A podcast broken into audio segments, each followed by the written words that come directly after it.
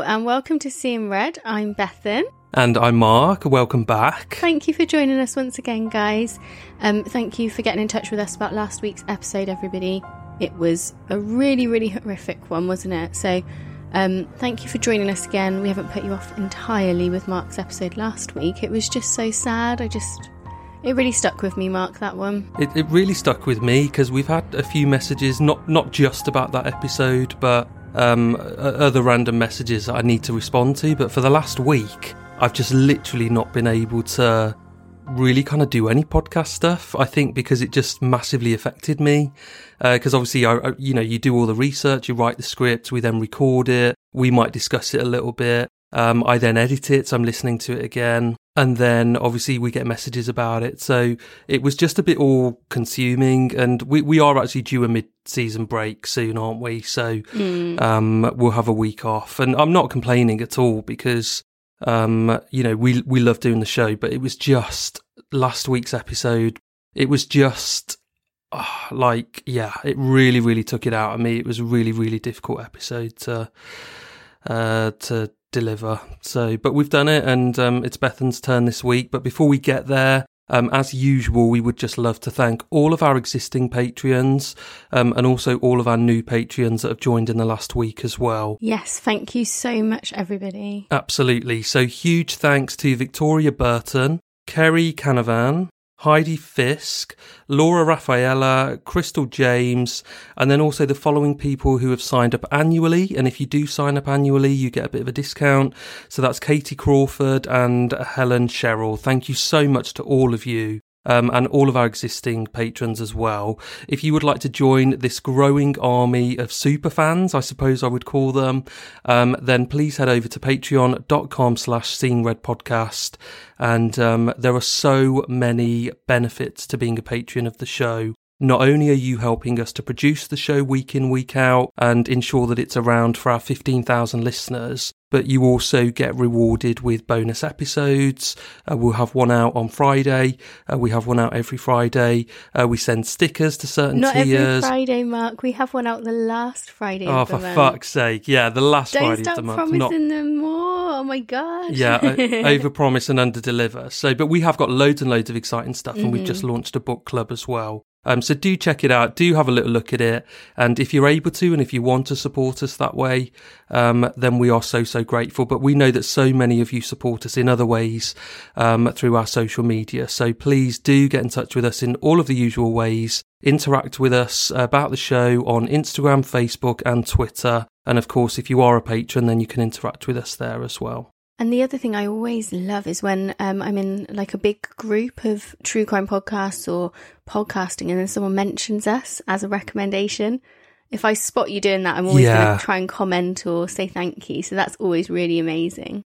So, similarly to your episode last week being one that really stuck with you, I remember saying before one that really stuck with me was the Hillsborough episode. I remember when I was researching it, it was an anniversary. I feel like it was the 30 year anniversary at the time. Yeah. Um, or at least it was, it had happened around the time that I was then doing my research and writing, and it really, really stuck with me. Um, so it does feel a bit odd to then kind of go back to a football pitch and do another case in a similar sort of fashion. So this week's episode has a similar theme in that the incident led to new safety standards in UK football grounds. And whilst the fire that took place wasn't necessarily a crime itself, the reasons it happened were down to negligence. So um, our listeners may agree that a crime took place in that side of things. And obviously, there's a fire, so it's a very Bethan sort of case. But as well, because I'm even though we're now seeing Red a true crime podcast, not UK specifically, I still keep finding myself being really drawn to the UK. I don't know what that why that yeah. is.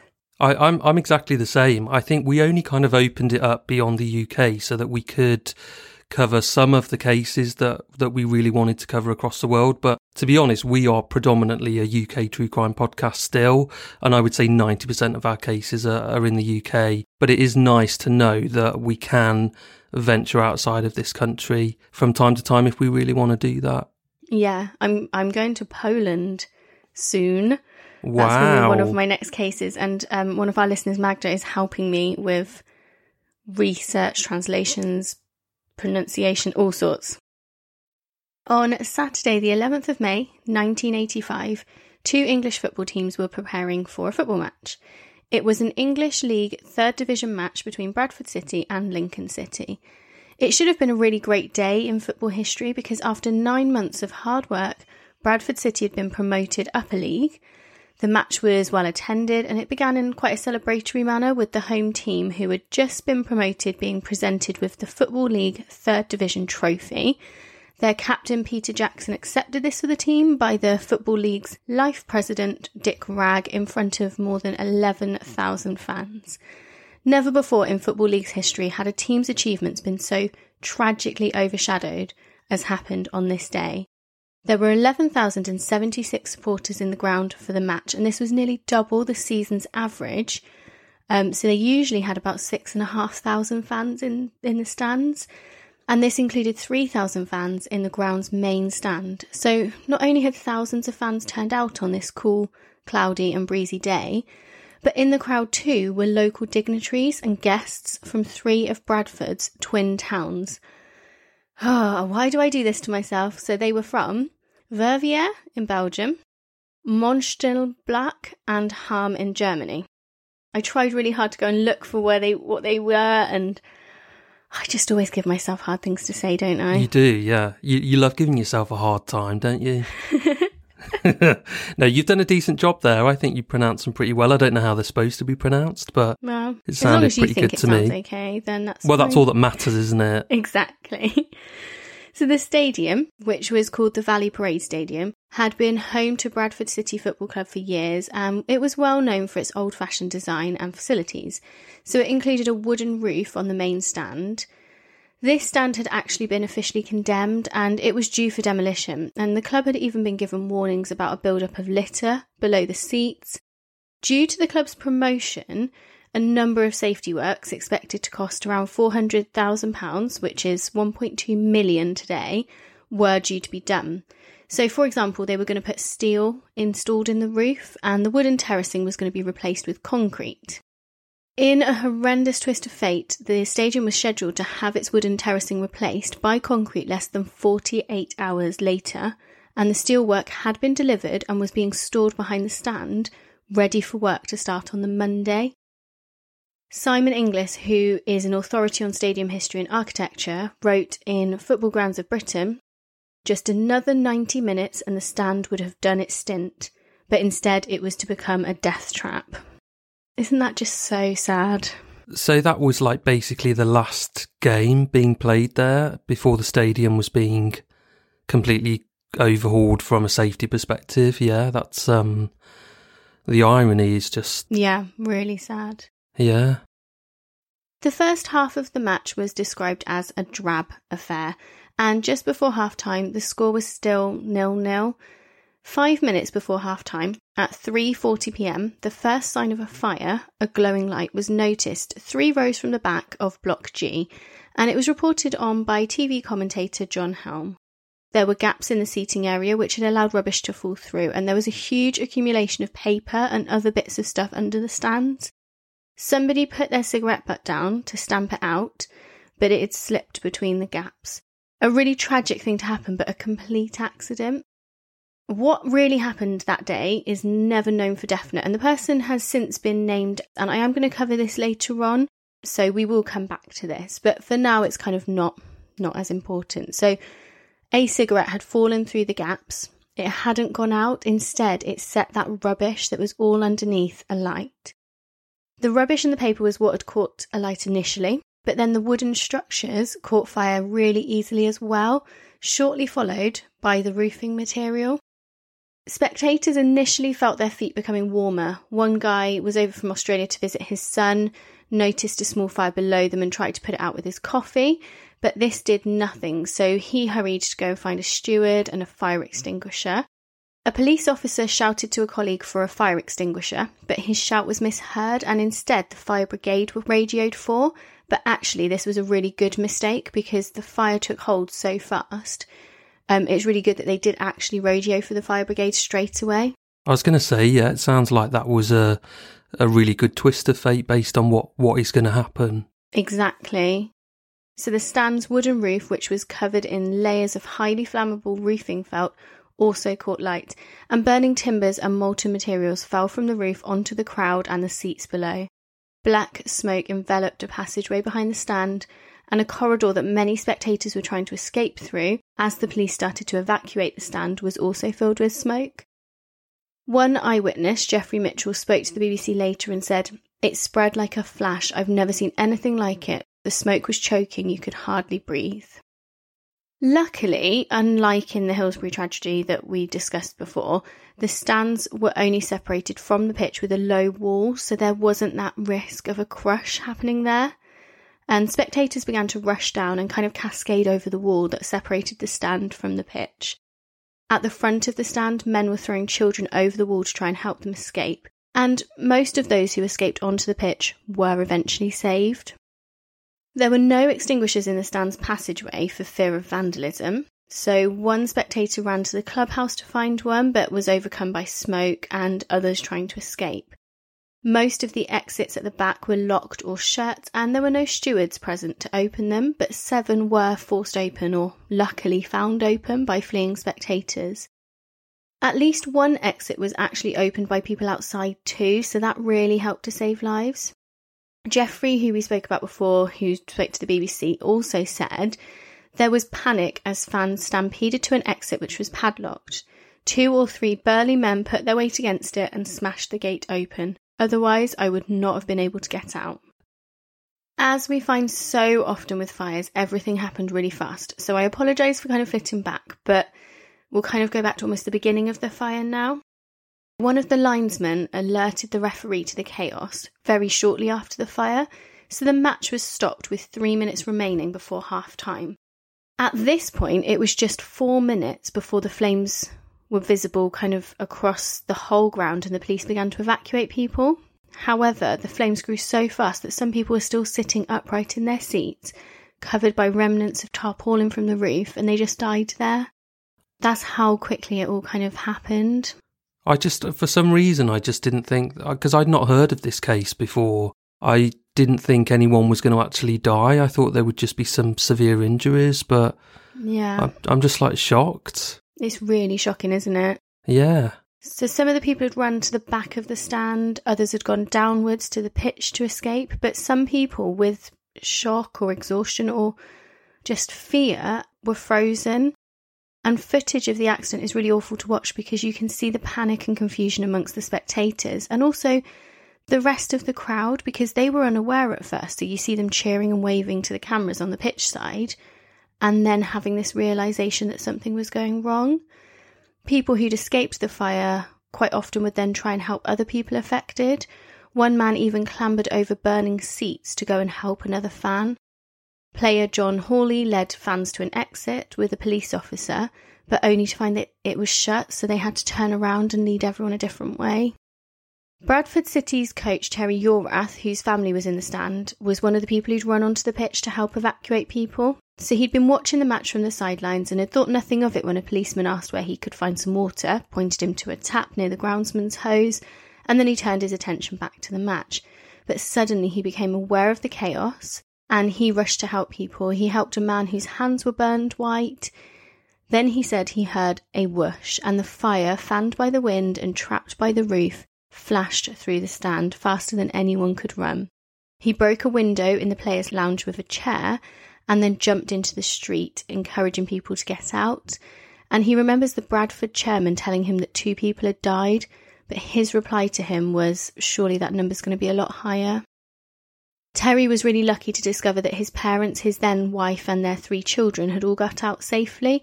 And as a bit of an aside, thought it was interesting, one of his children at the time is the now television presenter Gabby Logan. Do you know? I thought I thought it was. See, I know nothing about sport, but I was like, I wonder if that that was Gabby's dad. It's because it's Yorath, actually, not Yorath. Oh, is it? You're Um, but I thought I'd let you, you know, uh, dig that hole. make hole. a fool of myself. Yeah, absolutely. Um, yeah, I wondered if it was Gabby Logan, as was Yorath. Yeah. No, I didn't know that was her first name, like her maiden name, sorry. So there we go. Hmm. Yeah, interesting. Someone once told me that I looked like Gabby Logan. I don't really see that. No, I it, but I can't see that. I think sadly, actually, I think one of her brothers died.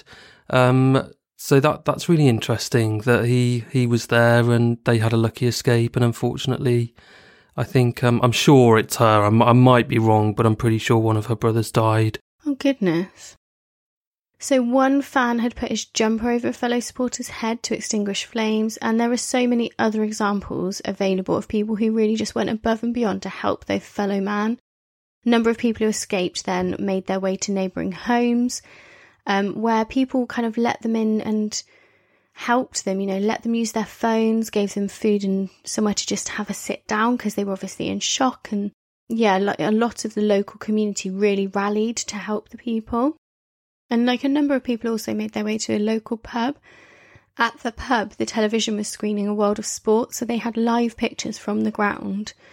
Um, and they also had a telephone there, so the crowd were kind of queuing at the phone to ring their families and let them know that they were safe.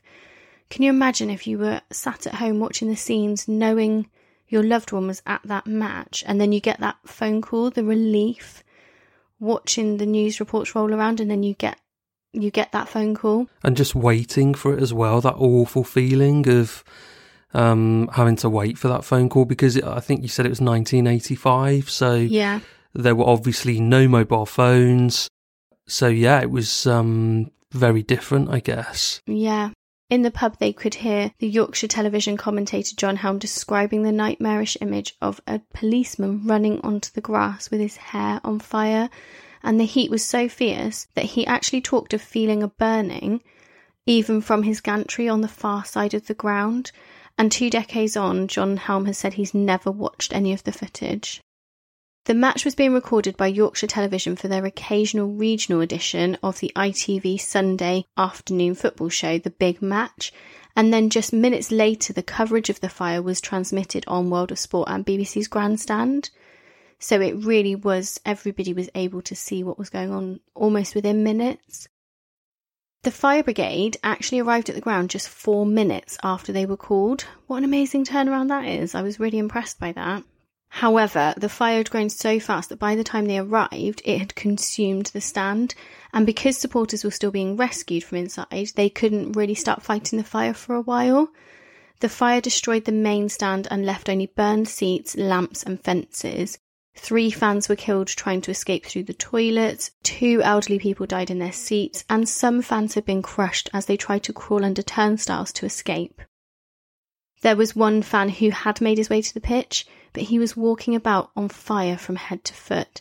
People smothered him to try and extinguish those flames, but he later died in hospital. God, what a nightmarish scene. Even even when you talked about that policeman running onto the pitch and his hair was on fire, and I hope he went on to make some kind of recovery. But hearing about the, that old couple that was sat sat down and just kind of died in their seats and people being crushed by the turnstile. It is just such a chaotic scene, isn't it?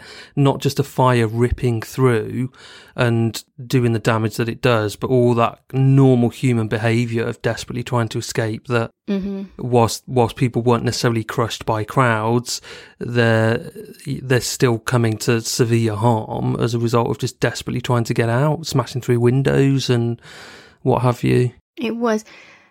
Um, and it, like you said, it was just that chaos. It's really horrendous. There were some, some kind of good stories to come out of it though, if, if they can be good, you know, like positive at the end.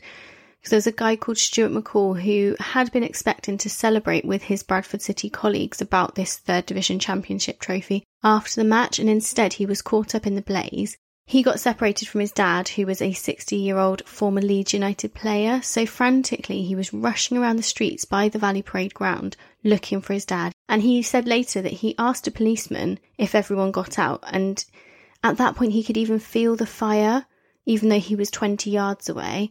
And the police officer said to him, Those who could get out got out. It just wasn't the answer he wanted to hear, so he jumped in his car and he raced home, hoping that perhaps his dad had also driven home. And as he was driving, the radio kept updating with the death toll, which just was mounting as the minutes passed. His dad wasn't at home, so then Stuart headed to the hospital, the Bradford Royal Hospital. And finally, when he got there, he did get good news. His dad was alive. He hadn't escaped entirely unharmed and had been taken to the special burns unit at Pinderfields Hospital in Wakefield, but Andy, whilst having a badly burned head and needing skin grafts on his hands, was alive and they were both just so happy to finally be reunited. Back at the ground, the firefighters worked in the heat to put out the fire, and then when it was safe to do so, the police headed in. Working till 4am the next morning, they removed any bodies that they could find, and Police Superintendent Barry Osborne, Divisional Commander for the area, said many of his officers actually cried when they saw how badly people had been burned. One police officer responsible for searching the debris of the burned out stand even found litter which had been there for years, including a 1968 copy of the local newspaper. That's how long this rubbish had been building up. Bloody hell, I mean, that's like nearly 20 years old. Ridiculous, isn't it? It's mad, and also, I guess, because all that rubbish and debris is it's kind of below the seats and it's protected almost from the elements. So it, it's almost just going to dry out and just be so flammable with just a cigarette butt or something. It, it literally is going to all go up. In the fire that Saturday in 1985, over 250 spectators had been seriously injured and 56 men, women, and children died. Half of those who died were either aged under 20 or over 70. And the oldest victim was the club's former chairman, Sam Firth, who was aged 86. I can't believe I didn't know about this that I'd not heard of it. Mm. Over the days that followed, Stuart took the championship trophy around local hospitals, and the gesture was seen by doctors as a really positive aid to recovery for the injured, many of whom had formed then enduring friendships with the players who came and visited them in the years that followed, which I thought was really lovely. Whilst still an awful tragedy, it could have been so much worse. At the time of the disaster, many stadiums still had that perimeter fencing between the stands and the pitch to prevent pitch invasions, which were rife during the 1980s. Luckily, this wasn't used at the grounds, and this lack of the fencing kept the death toll down. As I mentioned before, there wasn't this crush risk that we saw four years later at Hillsborough, but this was still the worst sporting tragedy of its kind in England at the time in terms of the fatalities. Most of the spectators could escape onto the pitch, so if they had been penned in, the death toll would have inevitably been in the hundreds, if not thousands. However, the turnstiles were locked and none of the stadium staff were present to unlock them, so there was no escape route for people who fled through the normal entrances and exits. That's sad, isn't it? And I, I mean, I, I'm not a football fan, but I've seen the turnstiles that they have in football grounds, and again, I don't know exactly what they'd have looked like in the 80s, but they're not, they're not like those kind of turnstiles that you see at some of those public toilets where you have to just put like 20p in, and they're quite low. At football grounds, they're, I think they're almost like more than body height, so they're probably two meters high, and um, they're not the kind of turnstile that you could actually just jump over if you were desperate to escape essentially. Yeah, no, this is it. I think this is the thing. They're there with a very good purpose in that they nobody can jump to come in. But yeah, how do you escape? And also, they, they serve a valid purpose because they're crowd control measures. So it, it limits the, the speed of the flow of people coming into the ground. So it's understandable, but um, but yeah, it would have caused major problems if people were trying to exit that way but again, I know we talked a little bit in the Stardust Fire episode about how we would react in that situation. And of course, you don't know until you're in it. But I think, I think I'm the sort of person that would probably head for the normal exit or the entrance through which I came in. I would just naturally in my brain, it would just tell mm-hmm. me to mm-hmm. go there. So I yeah. can understand why so many people went to the normal exits or the entrance that they would have come in through because your brain just takes you there. Absolutely. And the disaster had a really long lasting effect on fans, probably quite unsurprisingly. There were a couple that were reported on at the 20th anniversary, which I wanted to kind of highlight that I found really sad. So Christopher Hammond was 12 on the day. He said to the press on the 20th anniversary of the fire, It was easy to move on. I didn't realise how serious it was until I looked at the press coverage over the next few days. But looking back and seeing how much it really affected my dad makes me realise what we went through. His father Tony went back the following day and said, I wondered how anybody had got out alive, but I also began to feel guilty that I had got out when so many hadn't. and he had to undergo counselling and was unable to go to another game for several years. Matthew Wildman was 17 at the time and suffered from rheumatoid arthritis, which meant he needed crutches to walk. He was helped out of the stand by other fans and he spent a period of time in hospital. And he later said, I have never known anything like it either before or since. Everybody in the city was devastated, but there was an amazing number of volunteers. I still have terrible memories of the day, but it's the humanity of those that helped us that I reflect on. And this is kind of something that always strikes me as well is the survivors who escape without losing someone are still so badly affected mentally, even if they aren't even physically hurt. But the amazing acts of bravery and kindness from ordinary people is just incredible. I, I, suppose almost like that maybe softens the trauma a little bit in that they saw such acts of kindness and people coming together to save people's lives essentially. But I, I kind of understand, uh, I don't because I've never been in that position, but I can understand why, why they would feel survivor's guilt because oh God, so absolutely. many people perished and died and they might have seen those individuals. And I can just, yeah, I can just imagine that awful feeling of, escaping from those grounds, but seeing everybody else desperately trying to escape and knowing that lots of people didn't, didn't make it and didn't get out and then thinking, could I have done something to save people? Which of course you couldn't because all you can do at the time is just look after yourself and, and do what comes naturally to you, which is to, to get the hell out of there. So, um, I completely understand that they, they would. It would just be traumatic for the rest of your life. You'd be traumatized. Mm-hmm.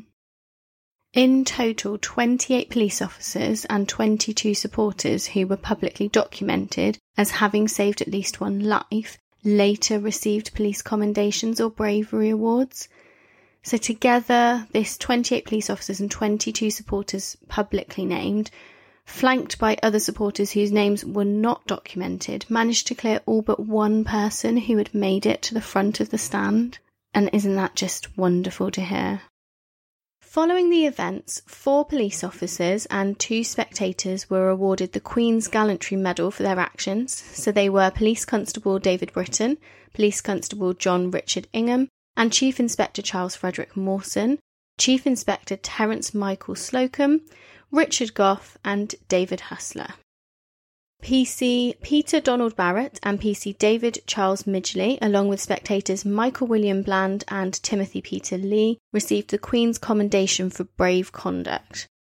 So not only did people get police awards, but also some people were awarded by the actual Queen, which I thought was really amazing.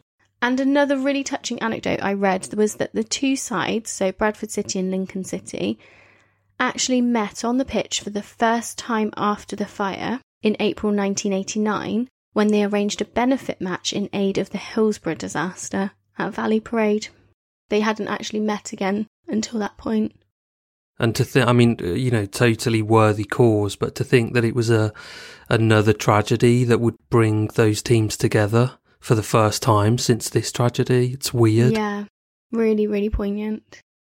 The Bradford Disaster Appeal Fund was set up within 48 hours of the fire and it ultimately raised more than 3.5 million for the survivors. In today's money, that's like 10.5 million pounds. Wow. Yeah, the fund was kind of supporting people who'd survived the day's events, and it was also contributing to fund the internationally renowned Burns Unit that was then established. So, this was in partnership between the University of Bradford and Bradford Royal Infirmary. It was set up by Professor David Sharp. So, this guy was an amazing plastic surgeon who received many of the victims following the fire, and during his work over the days that followed, he had to call on 10% of the UK's plastic surgeons to come and help him plan for treatment and treat the injuries of over 200 individuals.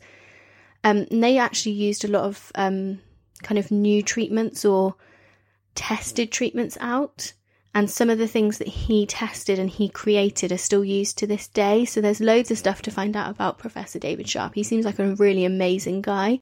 Yeah, I mean, but doesn't that just show you the, the sheer scale of the injuries and and of this incident? The fact that 200 people needed plastic surgery as Yeah. part of their recovery. Yeah, it's shocking. The Burns unit has now been Bradford City's official charity for well over a decade. Bradford City continues to support the Burns unit as its official charity, so I thought that was really sweet.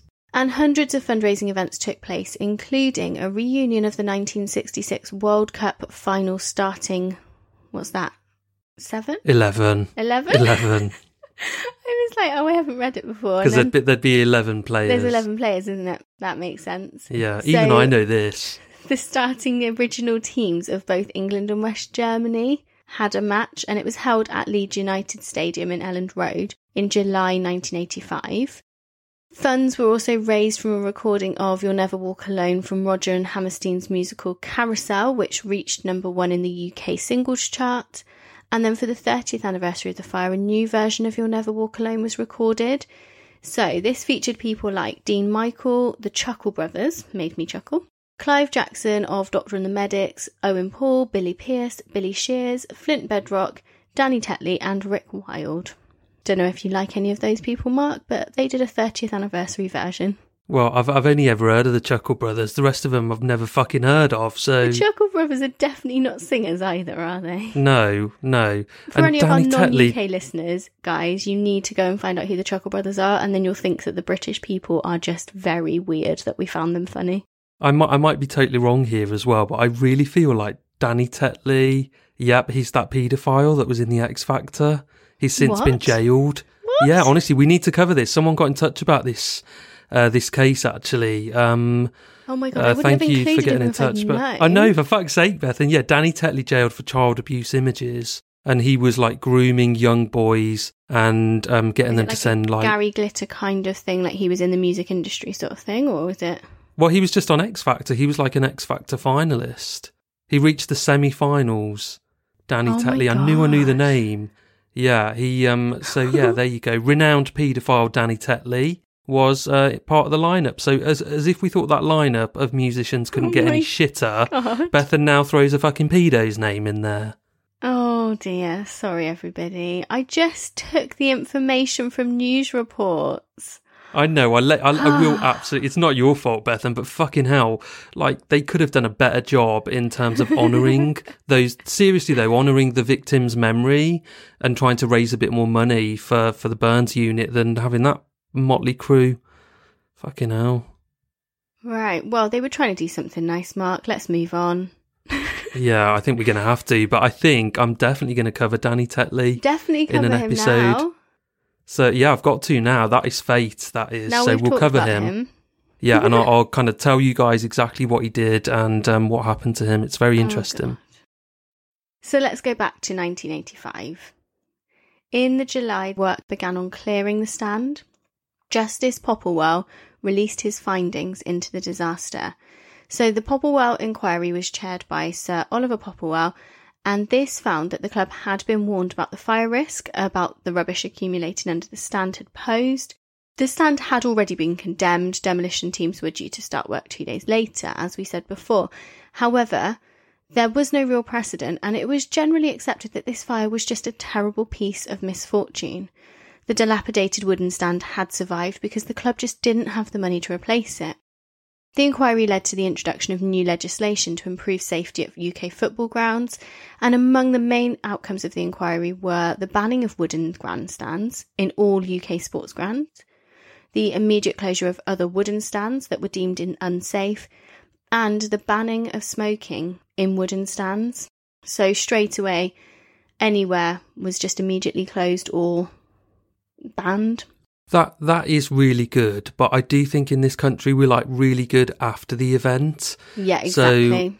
Um, if you look at Grenfell, for example, that's another great example. Up until that point, we were happy to have hundreds of tower blocks in this country with flammable cladding sprayed all over them, like over a fucking and then oh my after god, Mark.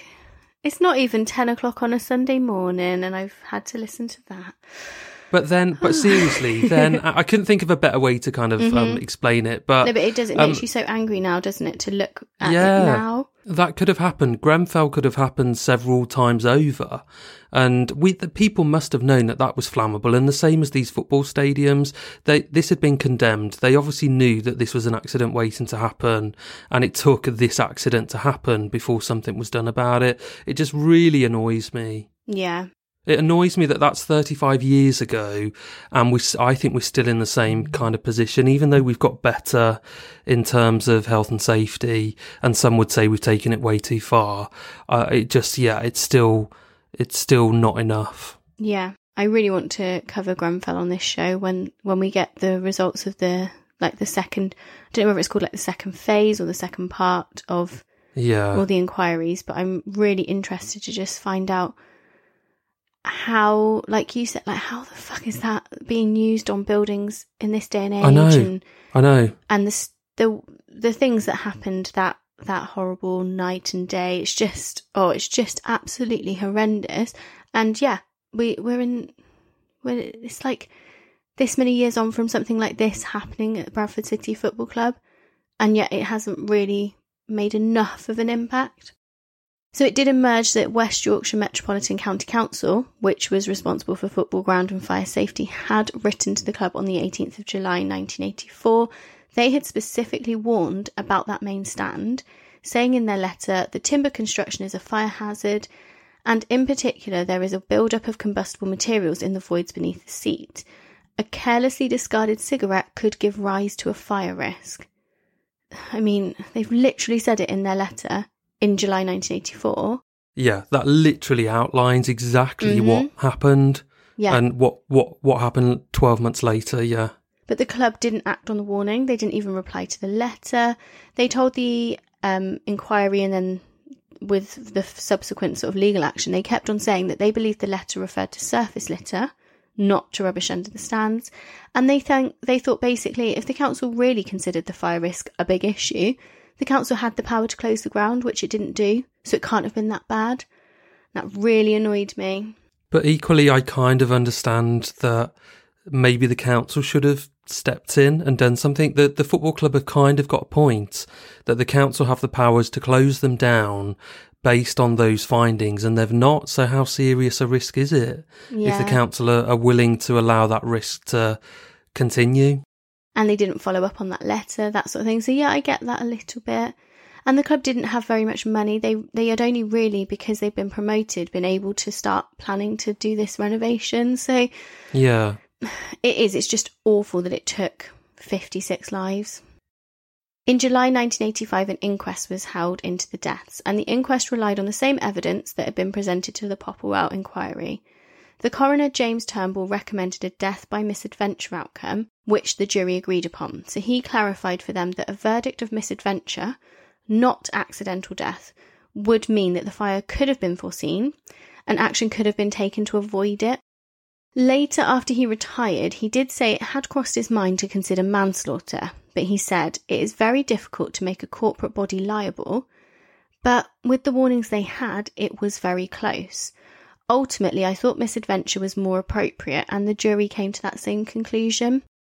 So I thought that was really interesting. Even the coroner at the inquest was was almost saying it could be manslaughter, but couldn't quite get to that point.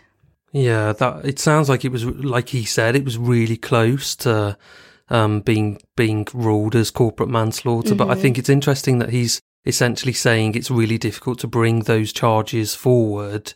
That's kind of not really part of his job. It's like you just need to rule what it was, and then the CPS and the police would take over. So, um, it is interesting. So, to go back to the guy that apparently started the fire, this story is really sad. I'm really glad the police basically chose not to release his name at the time. So, I don't know if you remember me talking about the Australian guy who'd come to visit and was at the match, and then him or one of his sort of fellow supporters poured coffee to try and get rid of the fire. Yeah, Basically, there was in 2015 a retired inspector, so Detective Inspector Raymond Falconer, amazing name. Um, he said that the police were aware of an Australian man who had admitted to starting the fire. And then other people have said that he never admitted anything. So this is very much like the police say it's him, but his family say he never admitted it. It's quite a difficult one. Basically, Eric Bennett was visiting his nephew in Bradford and he was over from Australia. The pair had gone to the match together and investigators had reconstructed the area of the stand where the blaze occurred in order to kind of work out who had sat where. So, detectives eventually tracked down all of the survivors, so one of whom um, was Eric Bennett. Falconer said that he had interviewed Eric Bennett and he told the BBC he said he'd been at the match, he'd sat in the stand right where we knew the seat of the fire had taken place. He said he smoked a cigarette, dropped the cigarette onto the floor in front of him, went to put his foot on it, but unfortunately it dropped through what he said was a knot hole. And then he continued, they, so him and his nephew, rushed to the back of the stand, got hold of some policemen, and told them what was happening, and the policemen very quickly started to evacuate the stand. But the rest, well, we know the tragic result of what happened. The truth is, he dropped a cigarette and he was quite unequivocal about it. He dropped the cigarette that started the fire. So that was Falconer's quote. Falconer said that a decision was made at the time not to release the name of this man.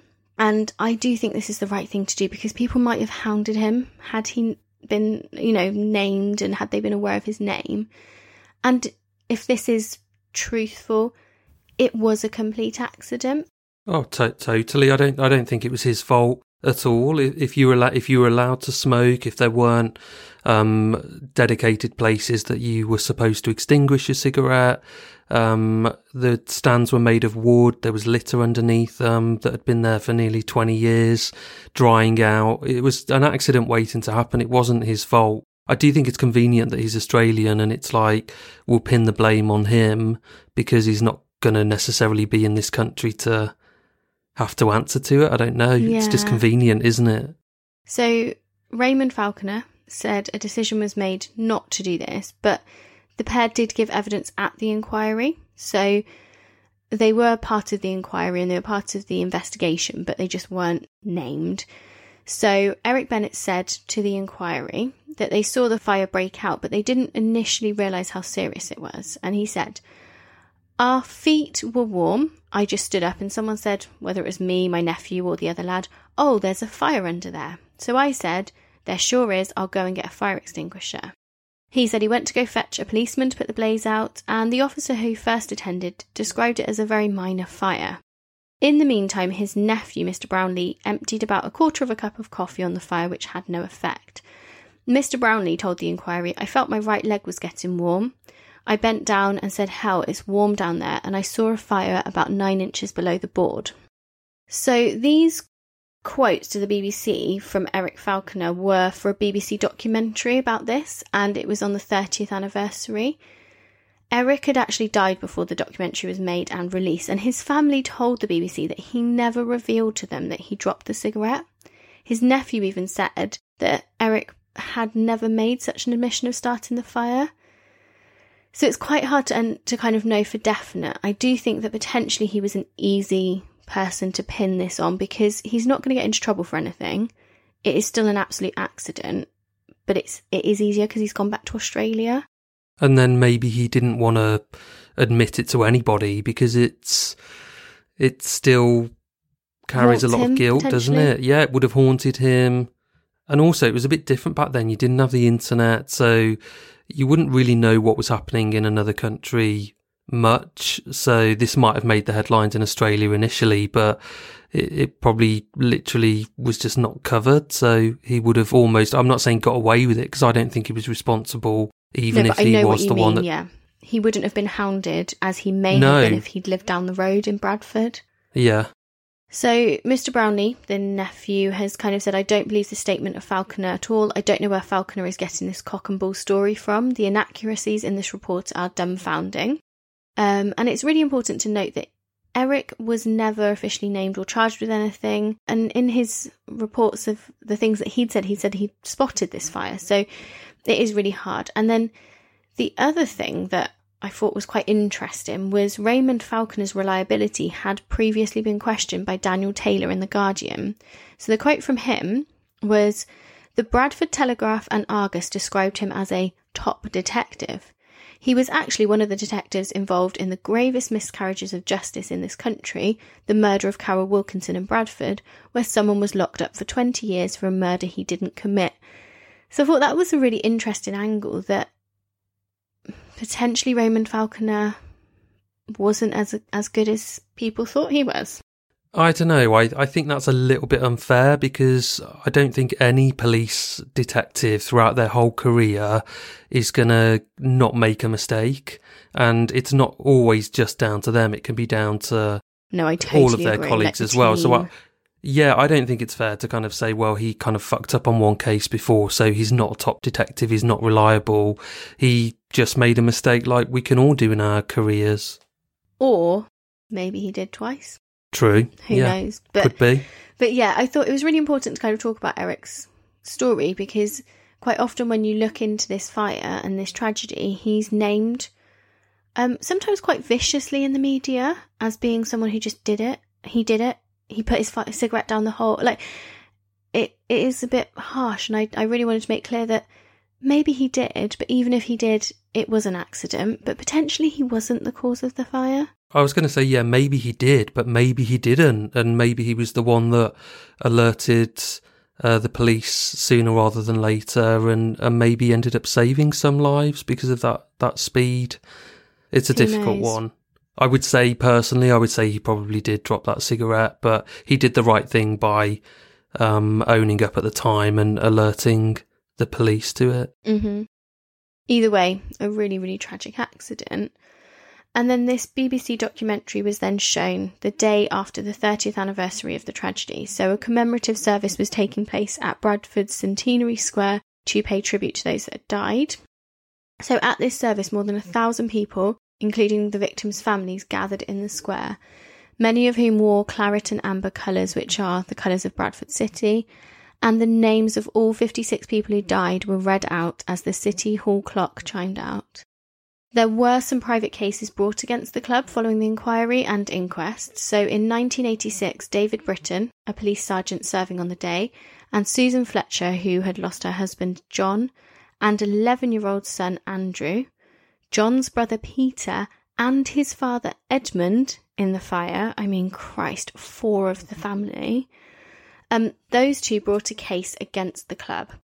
So this was called like a test case, and it was the the main, I guess, the one with the most gravitas to see if it was going to be worth the legal side of things to then bring all of the cases to trial, if that makes sense. On the 23rd of February 1987, Sir Joseph Cantley found the club two thirds responsible and the county council, which by this time had been abolished, one third responsible. So this decision was explained as West Yorkshire Metropolitan Borough Council was found to have failed in its duty under the Fire Precautions Act 1971. But during the kind of the case to the court, and the judge said the club kind of gave no or very little thought to fire precautions despite those repeated warnings. So that's why it was the club was two thirds and the council one third um, responsible. So the outcome of this test case actually resulted in over 154 claims being addressed. So these were 110 civilians and 44 police officers. Um, they were all injured or bereaved people. At the close of the case, the judge said they, the club, were at fault. No one in authority seemed to have appreciated the fire hazard. No one gave it the attention it ought to have received. The fact is, no one person was concerned with the safety of the premises. So the judge did say he thought it would be unfair that basically the people in charge, so there was the board of directors or any of the club's owners, that side of things, that they were intentionally or callously indifferent to the safety of the spectators. He said that that wasn't the case. They weren't intentionally not caring. But he said they were at fault, but the fault was that no one in authority seems to have ever properly appreciated the real gravity of this fire hazard, and consequently, no one gave it the attention it certainly ought to have received. There was a large number of compensation payments reported to be paid out, so the payments were covered by the club's insurance.